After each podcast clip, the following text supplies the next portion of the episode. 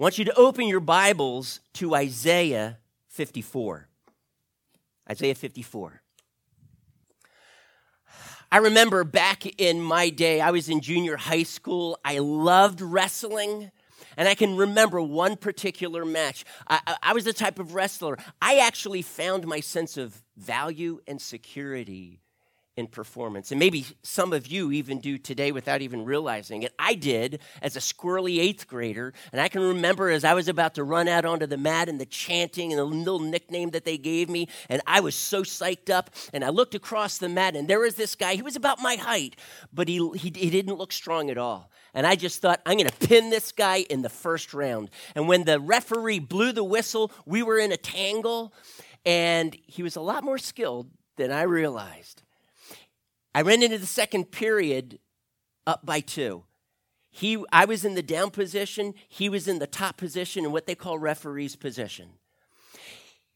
When, the, when he blew the whistle, that guy slipped his left leg around mine and then he dangled his entire body over his head and arm over my side. And that was like an invitation. Grab my head, roll me over, and pin me. And I said, Thank you very much. And I reached around, I grabbed his head, and I rolled him over. Unfortunately, because his leg was around mine, we kept rolling, and I found myself on my back. And I'm thinking, What on earth is this move? I, I, I, had seconds to think. I tried bridging with my head, couldn't do it. I tried turning this way or that. I was trapped in a vice grip and I could not move. And with and I was looking up. There was an expression that wrestlers would use. Make them count the lights. That means pin them. Make them count the lights. And there I was, this squirrely eighth grader, finding all of my security in this sport, hoping to win and then I heard the slap of the mat. Mike Curtis had just gotten pinned. I was crushed. I want you to, to think because there I was on my back, trapped, counting the lights. You know, here's the, the truth, the reality. For some of us, that's how you feel today. You feel trapped. You feel like you are on your back. You are, you are waiting to hear the referee slap his hand on the mat and you're pinned. You're out. Right now, today, you feel like you're counting the lights. I want to ask you do you feel trapped? Life's circumstances and you're unable to move. Do you feel that maybe your faith in God has perhaps even been misplaced? Do you feel today like you're counting the lights?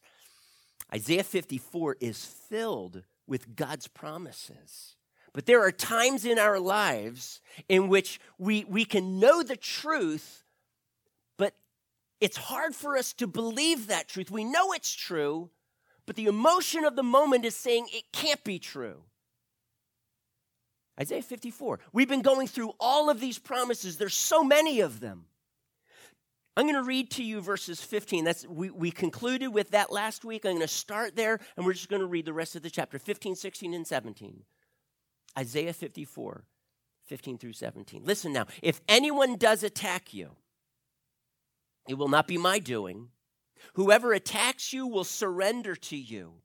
See, it is I who created the blacksmith, who fans the coals into flame, who forges a weapon fits for, fit for its work. And it is I who have created the destroyer to work havoc.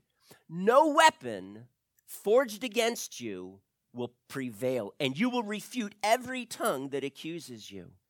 That is the heritage of the servants of the Lord. And this is their vindication from me declares the Lord. Now, last week, we looked at how God, both spiritually and physically, protect us. And if for any reason God chooses to allow the enemy an inch into our life to bring any element of harm, we know this that he has done it only so that he can bring greater destruction into the kingdom of darkness. This is the nature of God. He protects us, but should he ever allow the enemy a foot in our door, It is only to set him up. Do you remember what it says here? Whoever attacks you will surrender to you. The Hebrew word there, and it's translated this way in the King James, is that they will fall before you. They will fall. The enemy, Satan, according to Ephesians 6, attacks us. And Paul says to the Ephesians, he says, Your struggle, your warfare, your battle is not against flesh and blood. Husbands, wives, the enemy is not the other person. The enemy is not your husband. Listen, now, it's not your wife. It's not your child or the next door neighbor or your boss. The real enemy is Satan himself. He is attacking you. Now, maybe he's using others, but the real truth is behind all of that, Satan is attacking you. He's trying to take you down. This is spiritual warfare far more than just physical. And so he tells us spiritually, he will always protect us. Ephesians 6, our battle's not against flesh and blood, but it's against the rulers and against the authorities, against the spiritual forces of evil in the heavenly realms, against the powers of this dark world. This is where our real battle lies.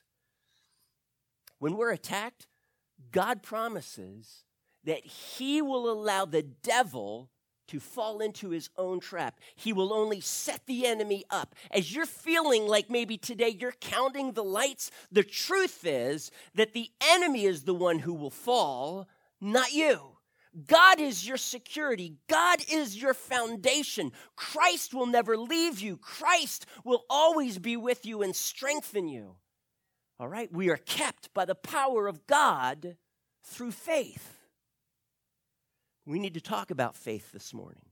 Turn with me to Second Corinthians. Second Corinthians chapter 10. Starting with verse 3, it says, For though we live in the world, we do not wage war as the world does. The weapons we fight with are not the weapons of the world. On the contrary, they, those weapons we fight with, they have divine power to demolish strongholds. This is a spiritual battle. We demolish arguments and every pretension that sets itself up against the knowledge of God. And we take captive every thought to, the, to make it obedient to Christ. Now, we realize that this battle then is for your mind as you are wrestling with truth. What is truth? But then it is also a battle for your heart and for your devotion. This is where the enemy's going, see? He wants to battle you with lies. God has abandoned you, regardless of what Isaiah 54 has said. He has abandoned you. He's kicked you to the curb. He has rejected you. Do you feel lonely? Maybe it's because you are alone. See, that's his lie. And he sows these lies. And these lies then begin to settle in our hearts and steal our hearts away. This is why in the very look at this, the very next chapter, Second Corinthians chapter 11, this is what he says, verse 2, I am jealous for you with a godly jealousy. I promised you to one husband, to Christ, so that I may present you as a pure virgin to him. But I am afraid that just as Eve was deceived by the serpent's cunning, your minds may somehow be led astray from your p- sincere and pure devotion to Christ. For if someone comes to you and preaches a Jesus other than the Jesus we preach, or if you receive a different spirit from the one you received, or a different gospel from the one you accepted, you put up with it easily enough. You see, what was happening to the Corinthians is that they were believing these lies that the super apostles that he talks about in the next verse had been preaching to them, not the truths that Paul had been preaching to them, and they were divided. Some were siding with Paul, some were siding with this, these super false apostles. But he explains to them see, the angel, Satan is an angel of light, and he comes only to deceive you, to plant truths and half truths into your minds. How about this one? The devil whispers to you, You are unworthy. Well, is that a truth? Yes, it is a truth. I am unworthy. But you see, it's a half truth. Because the other side, the flip side to that truth of Mike Curtis being unworthy, is that Jesus is worthy and he is the one who took my place. He is the worthy one who suffered for my sins. Now, if this is true, when I am called to be in Christ, and by faith we all are in Christ, then I find myself worthy in Christ. He has given to me his righteousness. This is the truth. So, but the enemy wants to whisper half truths. They want to whisper something that's a, a little on, but it's a little off. He did this with Jesus in, in the wilderness. Do you remember? He actually quoted scripture to Jesus.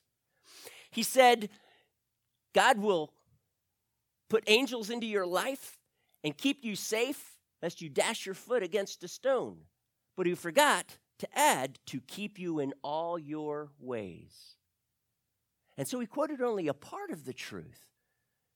And see, without quoting the rest, hey, you know, you can test God, you can do whatever you want, and let's see if God comes to your rescue. See, that's the full truth is to keep you in all of your ways. As you are pursuing Christ, He will He will allow no harm to befall you, except what is perfectly within His plan and will amazingly turn out for good. See, this is the full truth.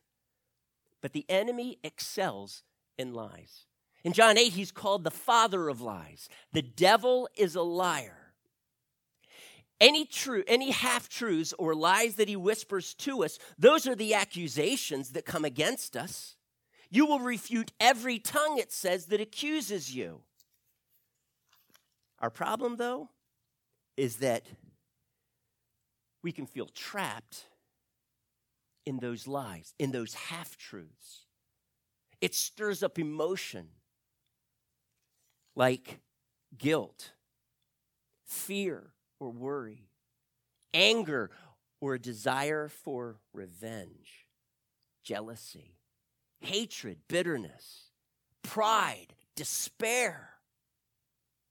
I've not just been physically counting the lights, spiritually, I have and an event happens, and I'm wondering, God, what's going on here? I really thought you were going to come through. Where are you in this mess? And it stirs up an emotion. It can even stir up despair. That's happened to me. And what happens is when the enemy stirs that emotion up, you start believing in and acting on the lies, the half truths. And that emotion starts galvanizing those lies and half truths. And that's what you start believing in, and that's what you start living out. And that's when the enemy comes against you. And that's when he tries to take you down. Some of you, that's where you're at today. When we go through hard times and heartache, the devil wants to come in and speak those lies and those half truths and in the emotion of the moment, we start believing them. What is the answer to this? Our weapon is truth. In Ephesians 6, the spiritual battle, we have the belt of truth. We have the sword of the Spirit, which is the word of God. And we have prayer, crying out to God that we would stand firm in the truth and also understanding. Remember what Jesus said when disciples came back and they said, We were amazed. We found that all demons, that, that we had authority over these demons in your name. And he said, Yes, you have authority over all the power of the enemy. And so our weapon is truth and crying out to God in those moments to establish us in that truth. With truth, with the sword of the Spirit, we slay the enemy. Okay? Truth. You know, my wife has this amazing ability to recognize and call out the gold in people. And especially in the early part of our marriage. I just had to get used to it because, if anything, I grew up in a home in which the atmosphere was more critical, analytical. And she would just, she would start talking with someone, and this someone was really struggling, and I mean struggling with some really bad character. And she would just begin to call out the gold in them. And I kind of felt like, wow, she's just flattering them. She's exaggerating. Man, you need to also tell them about this and this in their life. And she wouldn't touch that. She would just call out the gold. And I tell you what, I might have questioned the truths that she was speaking, but those were truths. The person, though, when they would hear them, remember Ephesians 4:29, let no, no unwholesome talk come out of your mouth, but only what is helpful for building others up according to their needs, that they may benefit, that, the, that, that it may benefit those who listen. That it may, the Greek word there is give grace to those who listen. And my wife has this ability to speak truth and be able to help people who are in that emotion and wrestling with the truth of who they are in Christ and call out that gold of what Christ has formed in them. And see, that was new for me. And over the years, she has had to teach me, to train me how to recognize the gold, to be able to look at that child's picture and put it up on the refrigerator and see how amazing it is and God is like that Heavenly Father who has all of your pictures on his refrigerator. It's a huge refrigerator, church. And he loves it and he's excited about it. And he says, That's my son. That's my daughter.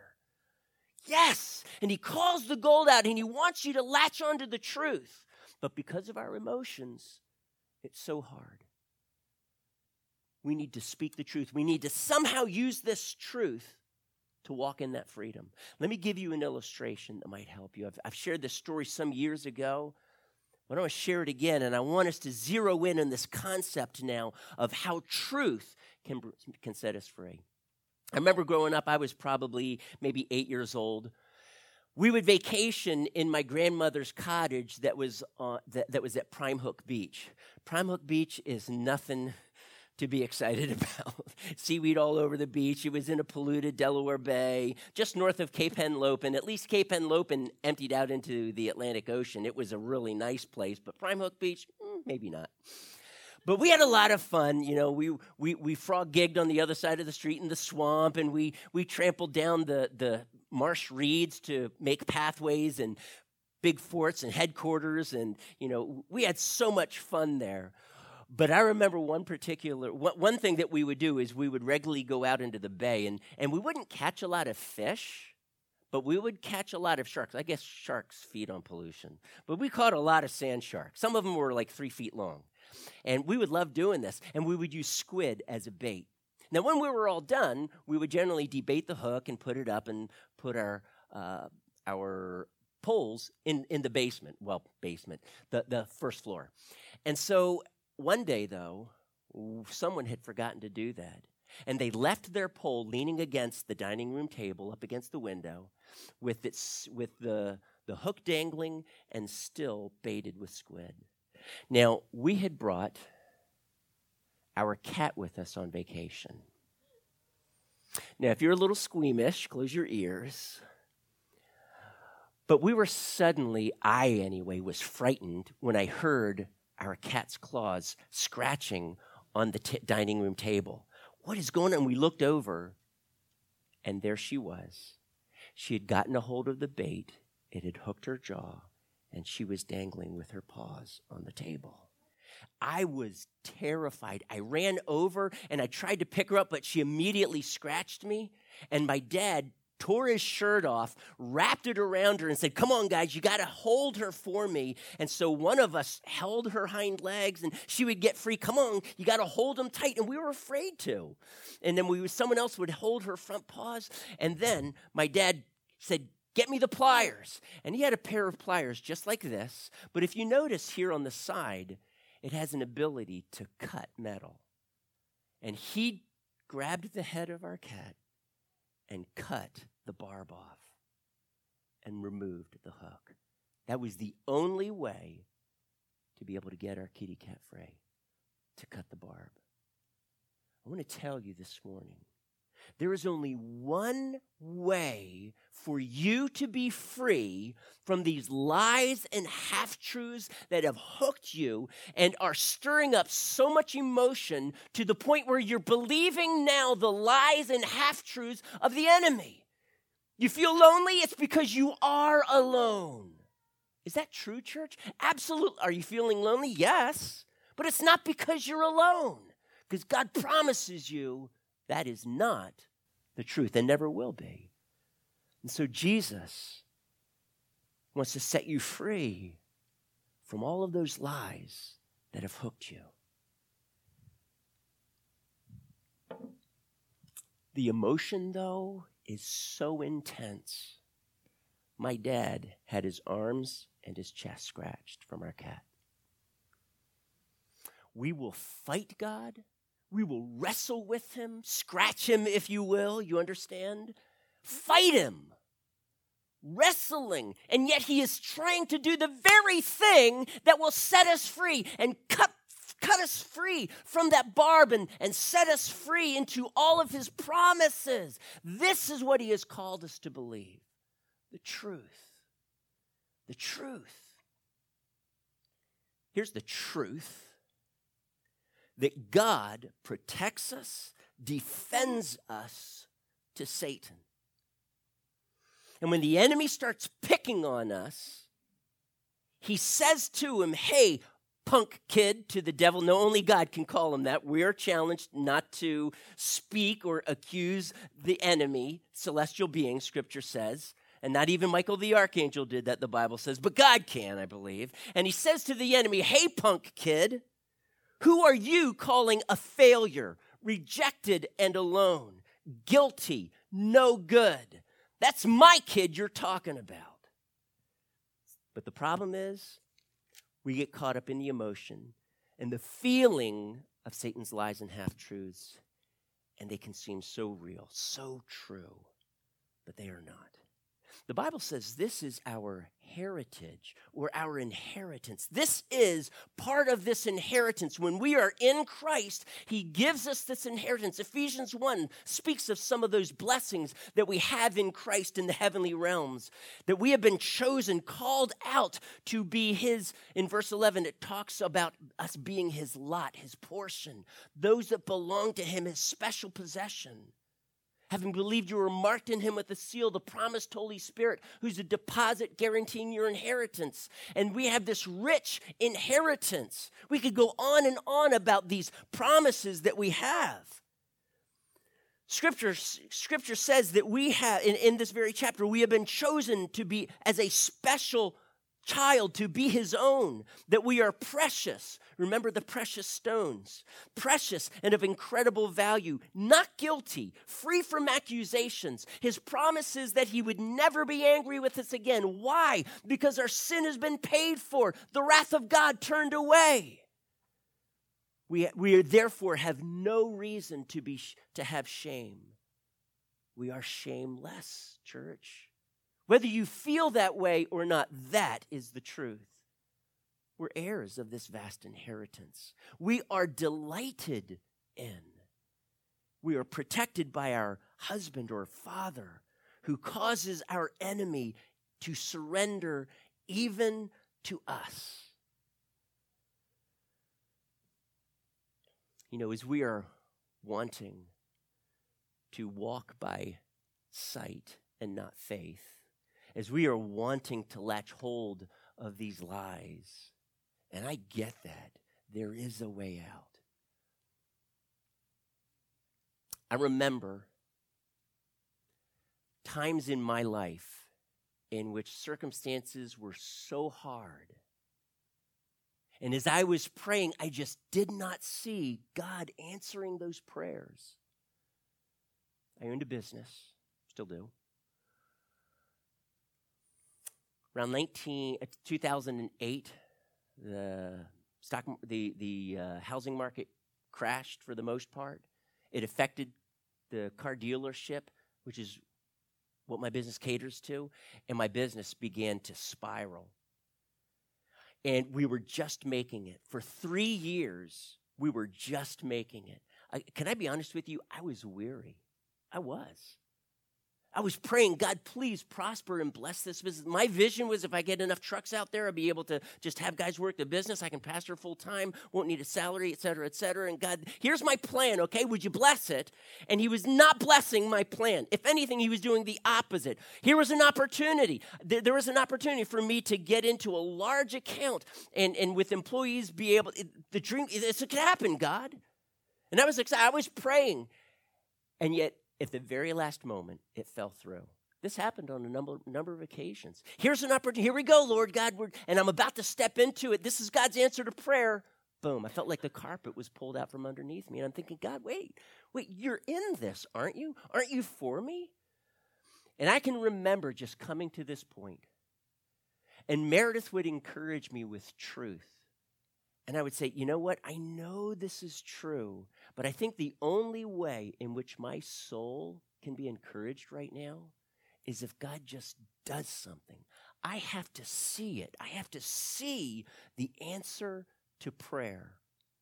That's the only way that I'm going to be encouraged. That was the stubbornness of my heart. That was the ache in my soul. I refused to be comforted by truth and only by God doing what I wanted him to do. That was me as a pastor. During those three years, and I've shared this portion of the story with you before, there were eight months.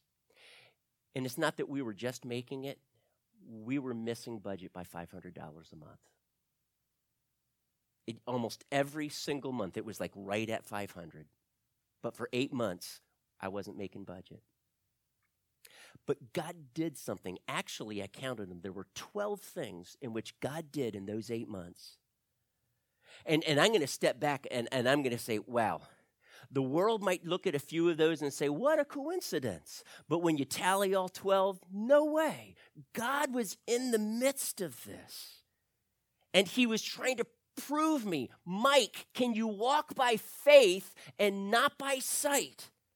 And, and, can I be honest with you? I was discouraged. Jenny Rose came to me at the end. Uh, we were only a few months into this eight months. I had no idea that it was going to last eight months or how long it was going to. I thought this was like going to last forever, right? That's how you probably feel right now. This is last. This pain. This is lasting forever. And I can remember she came to me and she asked because God had already been coming through, just like, just barely, at the end of each month. How you know? Right? Coincidental, huh? And she came to the end, she came to me at the end of one of those months and she says, Daddy, so what did Jesus do to provide for us this month? And I had to look at her in the eyes. And instead of saying, Sweetheart, he didn't this month, because I didn't have the boldness to tell her that, I just put it this way Well, sweetie, he hasn't yet. But I had to pay the bills that day. I'd waited too, uh, as long as I could. And I went out to the mailbox, grabbed the mail, I threw it on the desk, and I sat down. And I had one of the biggest pity parties you can imagine. And I just put my head down and in tears was just saying, God, where are you? I just had to tell my daughter that you haven't come through yet. I, how, why would you put me in that position? You are faithful, then where are you today, God? Where are you? And I just, I wrestled with God and I had so much pity for myself, hoping that He would too, right? We can feel this way. And I can remember just picking my head up and just saying, okay, I'm just going to pay the bills, whatever I can. And I just went through the mail. Next step was pay the bills and just say, okay, whatever, God. And in that mail was a letter from my parents, and they had never done this before. And I'd been married for know, 20, 30 years, whatever it was. And inside was a check for $500. And I just looked at that and I wept. I, just, I felt foolish. God, I have been led astray in your in, in, in, just choosing not to believe in your faithfulness. God, I wanted to walk by sight. I was tired of walking by faith. And God just had to so graciously say, Mike, I will never forsake you. I will always come through for you because this is your inheritance. and I will vindicate you before your enemy. You know what, Jenny Rose? Maybe God didn't come through in those early morning hours. Just give God a few more. And that's what God did. Some of you, you feel like you're trapped and you're on the back, on your back counting the lights. Truth, whether you are believing it today or not, is still true. Maybe the devil is taking you for a ride and you feel like a chew toy in a Rottweiler's mouth. But I'm going to tell you this your God is true. He is faithful to all of his promises. You might feel alone today. You might feel lonely, but you are not alone. You may want to walk by sight today instead of by faith because it is so hard to walk by faith. But I want you to know that we do serve a God. You serve a God, a Father who is filled with, remember what word he used here? He used redemption twice. He used compassion three times. That is the heart of your Father, a heart of compassion for you. And He will say to your enemy, You punk kid, who do you think you are talking to my son, to my daughter like that? And the enemy will fall into his own trap by faith. We are kept by the power of God through faith. Always. God doesn't lie. I want to close in prayer right now.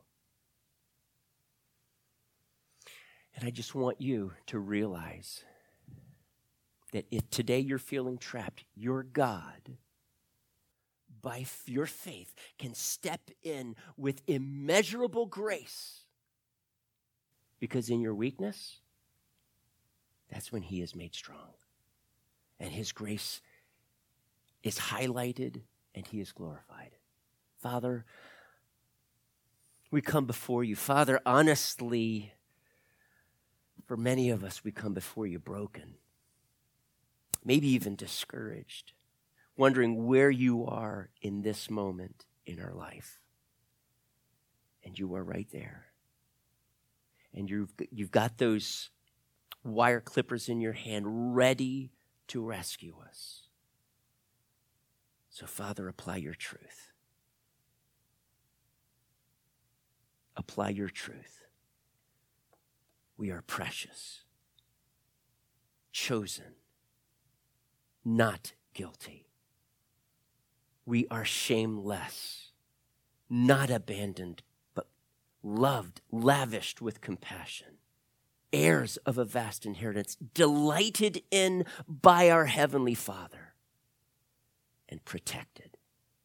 And I just ask you, Father, help us right now as we make this choice to walk by faith and not by sight. Because in your timing, you will come through like a raging river and you will meet every need. That is your nature, God. And I thank you for it. Speak that truth to every heart this morning that we would find encouragement in it. Break the barb, set your people free. Still that raging emotional storm in our hearts today. In Jesus' name, I pray. Amen.